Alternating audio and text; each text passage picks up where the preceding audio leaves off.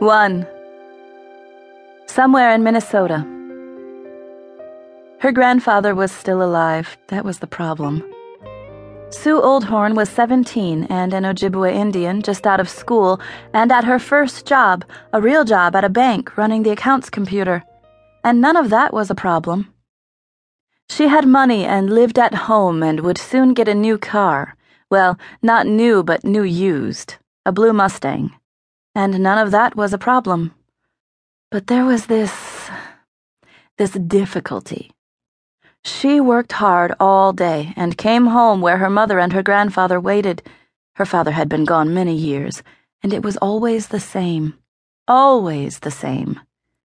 She would sit down to the meal her mother had prepared, usually with food that Sue had bought with her money from her new job, and before she could eat, before she could even begin to eat, her grandfather would start, always the same. You are young, he would say. You are young, and now you must listen. Now you must listen to this story. But he was old, very old, with deep wrinkles, not just in his face, but deep wrinkles in his mind, and when she thought of it at work sometimes, sitting at the computer console with the green numbers rolling before her. When she thought of it, she thought that he was still alive, and that was the problem.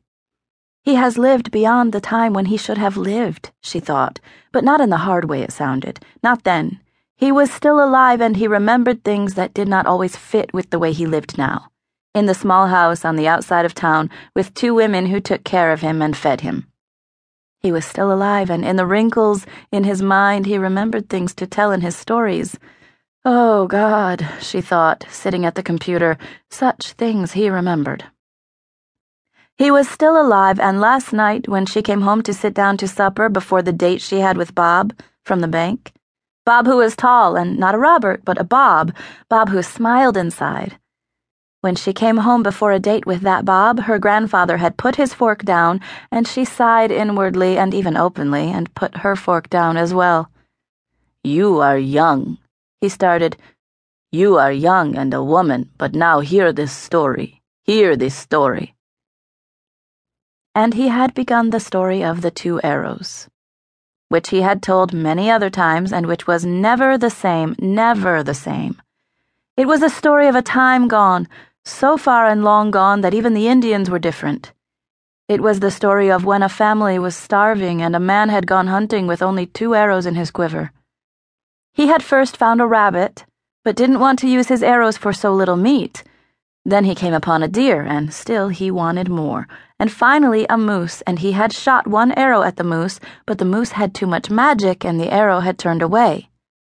When he shot the second arrow, it also missed and the man had no food for his family, and so he returned in shame at his greed and pride, and she knew the moral of the story, knew it well. But it was an old story, a boring story. And he told it in the old sing song sound she did not like, told it differently each time as if he couldn't remember it well enough to keep it straight. Sometimes two arrows, sometimes three, sometimes a rabbit, sometimes a grouse, and on and on, and it bored her sideways. He always waited until they were sitting down to eat, and that always made them eat cold food because he became angry if they ate while he talked, and it always seemed as if he wanted to tell the story when she was trying to hurry to get to work, or about to leave on a date, or just anything to make it inconvenient, and she hated the stories.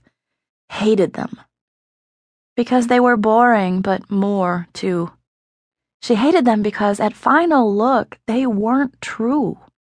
He was old and told the stories, and she didn't believe them and didn't want to believe them because they had nothing to do with her life. Nothing to do with the bank, or the new used Mustang, or the date with Bob who smiled inside, or the fact that it was her check that bought the food that was now getting cold while she waited. Waited. Her grandfather was still alive and she sat now with her fingers slamming against the keys on the computer, harder and harder, her forehead tightening into a frown, anger coming through.